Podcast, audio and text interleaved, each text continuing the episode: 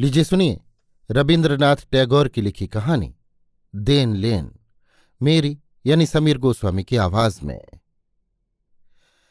पाँच लड़कों के बाद जब एक लड़की पैदा हुई तो माँ बाप ने बड़े प्यार से उसका नाम रखा निरूपमा। इस घराने में ऐसा शौकिया नाम इससे पहले कभी सुनने में नहीं आया। अब तक अक्सर देवी देवताओं के नाम पर ही सबके नाम रखे जाते थे, जैसे गणेश, महेश, सीता, पार्वती आदि।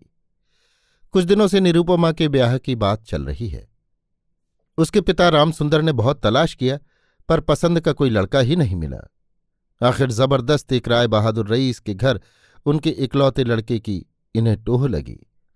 हालाँकि राय बहादुर के बाप दादों की ज़मीन, जायदाद और धन दौलत बहुत कुछ खत्म हो चुकी थी, पर था वो खानदानी घराना। लड़के वालों की तरफ़ से दस हज़ार रुपये नकद और काफ़ी से ज़्यादा दहेज की मांग पेश हुई। रामसुंदर बिना कुछ सोचे समझे ही इस बात पर राज़ी हो गए। कारण, उन्होंने सोचा कि ऐसे लड़के को किसी भी तरह हाथ से न जाने देना चाहिए। मगर रुपयों का इंतज़ाम आखिर दम तक कोशिश करते रहने पर भी नहीं हुआ तो नहीं ही हुआ। बहुत कुछ गिरवी रखकर, बेचकर, बहुत कोशिश करने पर भी छह सात हज़ार की कमी आखिर रह ही गई और इधर ब्याह के दिन करीब आ पहुँचे। अंत में ब्याह का दिन भी आ गया। बहुत ज़्यादा ब्याज पर एक ने बाकी रुपया देना कबूल भी किया था, पर वक्त पर वो लापता हो गया। विवाह मंडप में बड़ी भारी कांय कांय मच गई, बड़ा शोभ फैल गया। रामसुंदर ने राय बहादुर के हाथ पैर जोड़े खुशामद की और कहा, शुभ कार्य पूरा हो जाने दीजिए, रुपए मैं ज़रूर अदा कर दूँगा। राय बहादुर बोले, बगैर रुपया पाए लड़का मंडप में नहीं आ सकता। इस दुर्घटना से घर के भीतर औरतों में रोना सा पड़ गया। और इस भारी विपत्ति का जो मूल कारण है, वो ब्याह के कपड़े पहने, गहने पहने, माथे पर चंदन लेपे चुपचाप बैठी है। भावी ससुर खानदान पर उसकी भक्ति और प्रेम खूब बढ़ रहा हो, ऐसा भी नहीं कहा जा सकता। इतने में एक नई बात पैदा हुई। लड़का अचानक अपने बाप के खिलाफ हो गया। वो अपने बाप से कह बैठा, खरीद, बिक्री और भावताव की बात मैं नहीं समझता। ब्याह करने आया हूँ और ब्याह करके ही घर लौटूँगा। बाप बेचारे जो सामने पड़ा, उसी से कहने लगे, देखा साहब, आजकल के लड़कों का ढंग। दो एक समझदार और प्रवीण पुरुष थे। उन्होंने कहा, धर्मशास्त्र और न्याय नीति की शिक्षा अब तो बिल्कुल रही ही नहीं, इसी का तो ये नतीजा है। मौजूदा शिक्षा का जहरीला फल अपनी ही संतान में फला देख राय बहादुर हतोद्यम हो बैठ रहे। ब्याह तो किसी कदर हो गया, पर बिना आनंद के उदास मन से ससुराल विदा करते समय निरूपमा को हृदय से लगाकर बाप आँखों के आँसू न रोक सके। निरूपमा ने पूछा, वहाँ वाले क्या अब मुझे यहाँ आने नहीं देंगे बापूजी? रामसुंदर ने कहा, क्यों नहीं आने देंगे बिटिया? मैं खुद जाकर तुझे ले आऊँगा। रामसुंदर अक्सर लड़की को देखने जाते हैं, पर समधी के घर उनका कोई आदर नहीं। नौकर चाकर तक उन्हें नीची निगाह से देखते हैं। अंतापुर के बाहर एक अलहदे कमरे में पाँच मिनट के लिए किसी दिन लड़की से मिल पाते और किसी दिन यों ही बिना मिले ही वापस चले आते। समझे आने में ऐसा अपमान तो अब सहा नहीं जाता। रामसुंदर ने तय किया कि जैसे हो, रुपया अदा कर ही देना चाहिए। पर अभी जितना कर्ज का बोझ सिर पर लदा है, उसी से छुटकारा पाना मुश्किल हो रहा है। आगे की तो बात ही क्या? गृहस्थी का खर्च भी किसी तरह खींचातानी से चल रहा है। और कर्ज वालों की निगाह से बचने के लिए तो उन्हें तरह तरह के हीले हवाले सोचने पड़ते हैं। इधर ससुराल में उठते बैठते लड़की को दिन रात जली कटी सुननी पड़ती है। मायके की निंदा सुनते सुनते जब असह्य हो जाता है, तब वो अपने कमरे का दरवाज़ा बंद करके अकेली बैठी आँसू बहाया करती है और ये उसका रोज का काम हो गया है। खासकर सास की घुड़की झिड़की तो कभी रुकती ही नहीं। अगर कोई कहता है कि यह कैसी शक्ल है जरा बहू का मुँह तो देखो। तो सास झमक कर बोल उठती, होगी नहीं? जैसे घर की लड़की है, शक्ल भी तो वैसी ही होगी। और तो क्या, बहू के खाने पहनने तक की कोई खबर नहीं लेता। अगर कोई दयावान पड़ोसिन किसी त्रुटि का ज़िक्र कर देती तो सास कहती, बस बहुत है इतना ही। यानी अगर बाप पूरे रुपए देता तो लड़की की पूरी खातिर होती। सभी ऐसा भाव दिखलाते जैसे बहू का यहाँ कुछ हक ही नहीं। यहाँ वो धोखे से घुस आई हो। शायद लड़की के इस अनादर और अपमान की बात उसके बाप के कानों तक पहुँच गई। इसी से रामसुंदर अंत में रहने का मकान तक बेचने की कोशिश करने लगे। पर अपने लड़कों से उन्होंने ये बात छिपा रखी कि वे उन्हें बिना घर द्वार के करने पर तुले हुए हैं। उन्होंने निश्चय किया था कि मकान बेचकर उसी को किराए पर लेकर रहेंगे और ऐसी तरकीब से चलेंगे कि उनके मरने के पहले लड़कों को इस बात का पता ही न पड़ पाएगा। लेकिन लड़कों को ये बात मालूम हो गई। सब के सब बाप के पास आकर रोने लगे। खासकर बड़े तीनों लड़के विवाहित हैं और उनमें से किसी किसी के बच्चे भी हैं। उनके विरोध ने बड़ा गंभीर रूप धारण किया। आखिर मकान बेचना स्थगित रहा। तब रामसुंदर जगह जगह से मोटी ब्याज पर थोड़े थोड़े रुपए कर्ज लेने लगे। अंत में ऐसा हुआ कि गृहस्थी का खर्च चलना भी मुश्किल हो गया। निरुपमा बाप का मुँह देखकर सब समझ गई। वृद्ध पिता के सफ़ेद बालों पर, सूखे चेहरे पर और सदा संकुचित भाव पर गरीबी और दुश्चिंता की छाया साफ़ साफ़ दिखाई देने लगी। लड़की के सामने जब बाप कसूरवार हो, तब उस कसूर के लिए उसका पछतावा क्या छिपाया जा सकता है? रामसुंदर समझे आने में जब इजाज़त पाकर क्षण भर के लिए लड़की से मिलते, तब उनकी छाती किस कदर फटती, सो तो उनकी हँसी से ही मालूम हो जाता। महज पिता के व्यथित हृदय को तसल्ली देने के लिए कुछ दिन से निरूपमा माए के जाने को अधीर हो उठी है। बाप के सूखे चेहरे को देखकर अब वो दूर नहीं रह सकती। एक दिन बाप से उसने कहा, बापूजी, मुझे घर ले चलो। बाप ने कहा, अच्छी बात है, पर उनका कोई बस नहीं था। अपनी लड़की पर बाप का जितना कुदरती हक होता है, मानो दहेज के रुपयों के बदले उसे गिरवी रख देना पड़ा है। और तो क्या लड़की से मिलने के लिए भी बड़े संकोच के साथ भीख सी मांगनी पड़ती है। और किसी किसी दिन तो मनाही हो जाने पर फिर दूसरी बार कहने का मुँह ही नहीं रहता। पर लड़की जब खुद मायके आना चाहती है, तब भला बाप उसे बिना ले जाए कैसे रह सकता है? इसी से समधि की सेवा में इस बात की दरखास्त पेश करने के पहले रामसुंदर ने उनके आगे कितनी दीनता, कितना अपमान, कितनी हानि उठाकर तीन हज़ार रुपये इकट्ठे किए थे। उस इतिहास का छिपा रहना ही अच्छा है। नोटों को रूमाल में लपेटकर, अच्छी तरह दुपट्टा में बांधकर रामसुंदर समधि के पास जाकर बैठे। पहले तो मुँह पर हँसी लाकर मोहल्ले की बात छेड़ी, फिर हरे कृष्ण के घर जो बड़ी भारी चोरी हो गई है, उसका शुरू से आखिर तक ब्यौरा सुनाया। नवीन माधव और राधा माधव दोनों भाइयों की तुलना करके उनकी विद्या, बुद्धि और स्वभाव के बारे में राधा माधव की प्रशंसा और नवीन माधव की निंदा की। शहर में एक नई बीमारी फैली है। उसके बारे में बहुत सी अजीब अजीब बातें कहीं और फिर अंत में चद्दर को एक किनारे से रखकर बातों ही बातों में बोले ब्याई जी साहब, आपके रुपए तो अभी बाकी ही हैं। जब आता हूँ, तभी सोचता हूँ कि कुछ लिए चलूँ, पर चलते वक्त ख्याल ही नहीं रहता। अब तो भाई बूढ़ा हो चला हूँ। इस तरह एक लंबी भूमिका बांधते हुए, पसली की तीन हड्डियों के समान उन तीन नोटों को मानो बहुत ही आसानी से बड़ी लापरवाही से निकाला। ले देकर सिर्फ़ तीन हज़ार के नोट देखकर राय बहादुर कह कहा मारकर हंस पड़े।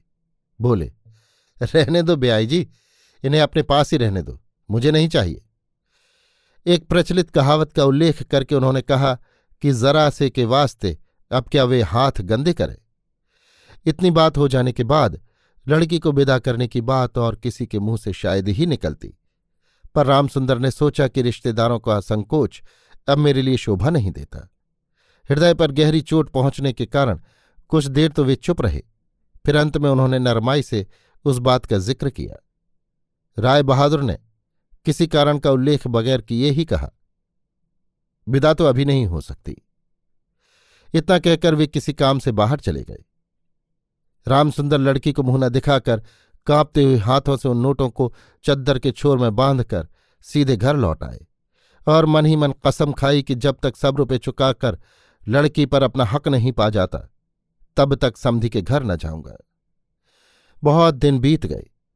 निरुपमा बाप को बुलाने के लिए आदमी पर आदमी भेजती पर घर पर कभी वे मिलते ही नहीं। बहुत दिनों से बाप को न देखने से भीतर ही भीतर वो घुलने लगी। आखिर उसने आदमी भेजना भी बंद कर दिया और तब बाप के मन में बड़ी चोट लगी। पर फिर भी वे लड़की के घर नहीं गए। कुआर का महीना आया। रामसुंदर ने कहा, अब की बार पूजा में लड़की को ज़रूर बुलाऊँगा, नहीं तो मैं बड़ी कड़ी प्रतिज्ञा कर बैठे। दुर्गा पूजा की पंचमी के दिन फिर चद्दर के छोर में कुछ नोट बांधकर रामसुंदर चलने की तैयारी करने लगे। इतने में पाँच साल का एक पोता आकर कहने लगा, बाबा मेरे लिए गाड़ी खरीदने जा रहे हो? बहुत दिनों से उसे रबर के पहियों की ठेला गाड़ी पर चढ़कर हवा खाने का शौक हुआ है, पर किसी भी तरह वो पूरा नहीं हो रहा है। छह वर्ष की एक पोती ने आकर रोते रोते कहा, पूजा के न्योते में जाने के लिए मेरे पास एक भी अच्छी धोती नहीं, बाबा। राम सुंदर ये सब जानते थे और इस बारे में उठते बैठते बहुत कुछ सोच भी रहे थे। और साथ ही इस सोच में भी पड़े हुए थे कि राय बहादुर के घर से कहीं पूजा का न्योता आ गया तो क्या अपनी बहुओं को वहाँ इसी तरह मामूली गहने पहनकर कृपा पात्र दरिद्र की तरह जाना पड़ेगा? ये सब बातें सोचते हुए उन्हें बहुत सी गहरी साँसें लेनी पड़ी हैं, पर उससे उनके माथे पर सिकुड़न पड़ने के सिवा और कोई नतीजा नहीं निकला। गरीबी से तबाह अपने घर का रोना कानों में लिए हुए रामसुंदर ने समधि के घर कदम रखा। आज उनमें संकोच का भाव नहीं है। दरबान और नौकरों के मुँह की ओर देखने में पहले जैसे उन्हें झिझक होती थी। अब वो बात नहीं रही। अब तो ऐसे घुसे जैसे अपने घर में घुस रहे हों। भीतर जाकर सुना कि राय बहादुर घर में नहीं है। कुछ देर बैठना पड़ेगा। रामसुंदर मन की उमंग को न रोक सके। लड़की से भेंट की। मारे आनंद के दोनों आँखों से टप टप आँसू गिरने लगे। बाप भी रोने लगे, बेटी भी रोई। किसी के मुँह से बात न निकली। इसी तरह कुछ समय बीत गया। बहुत देर बाद रामसुंदर ने कहा, अब की बार तुझे ज़रूर लेवा ले चलूँगा बिटिया, अब कोई अड़चन नहीं है। इतने में रामसुंदर का बड़ा लड़का हरमोहन अपने दोनों छोटे बच्चों को साथ लेकर सहसा घर में आ घुसा। पिता से बोला, बापूजी तो क्या हमें अब रास्ते का भिखारी बनना पड़ेगा? रामसुंदर सहसा क्रोध में आकर बोल उठे, तुम लोगों के लिए क्या मैं नरकगामी बनूं? मुझे तुम लोग अपने सत्य का पालन नहीं करने दोगे? रामसुंदर ने मकान बेच डाला है। और इस बात का भी उन्होंने ठीक और काफ़ी इंतज़ाम कर लिया था कि लड़कों को किसी भी तरह मालूम न पड़े। मगर आश्चर्य है, फिर भी उन्हें मालूम पड़ ही गया।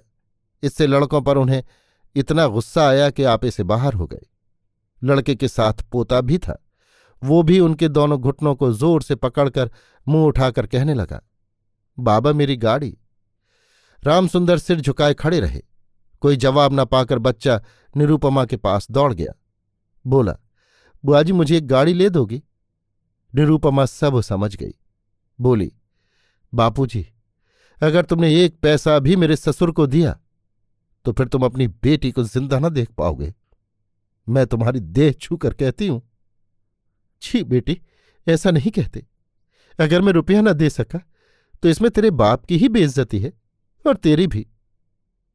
बेइज्जती तो रुपया देने में है। तुम्हारी लड़की को क्या कोई इज़्ज़त नहीं?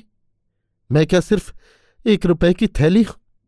जब तक रुपया है, तभी तक मेरी कीमत है। नहीं बापूजी, रुपए देकर तुम मेरा अपमान न करो, और फिर तुम्हारे दामाद भी तो रुपए नहीं चाहते। तो फिर ये तुझे विदा जो नहीं करेंगे बेटी? ना करे तो तुम क्या करोगे बताओ? तुम भी फिर विदा कराने ना आना।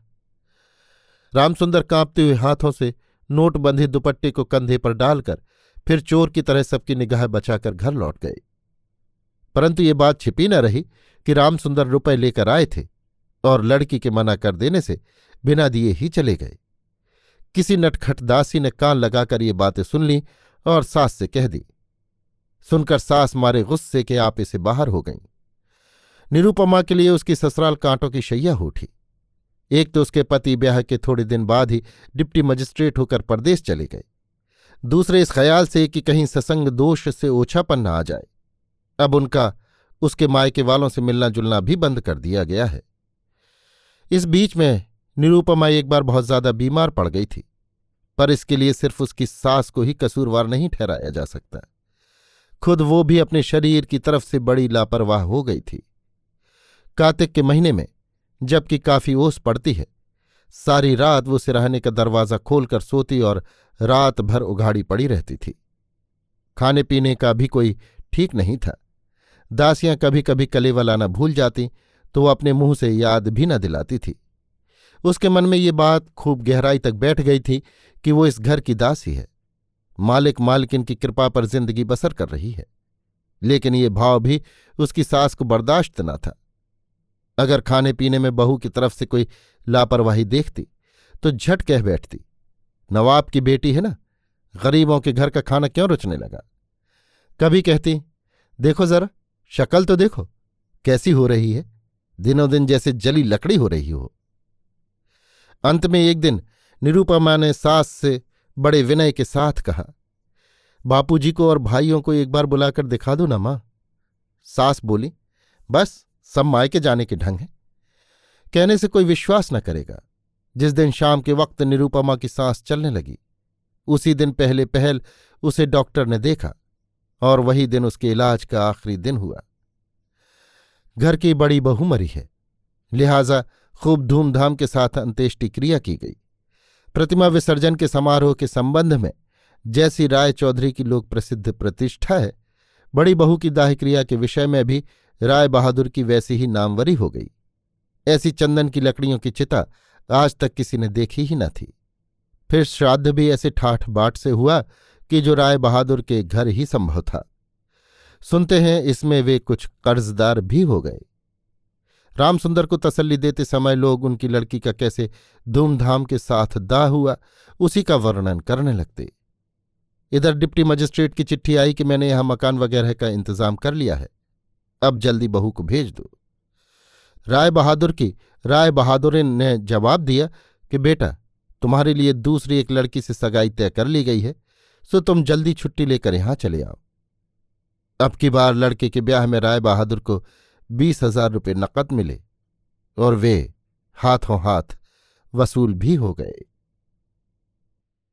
अभी आप सुन रहे थे रविन्द्रनाथ टैगोर की लिखी कहानी, देन लेन। मेरी यानी समीर गोस्वामी की आवाज़ में।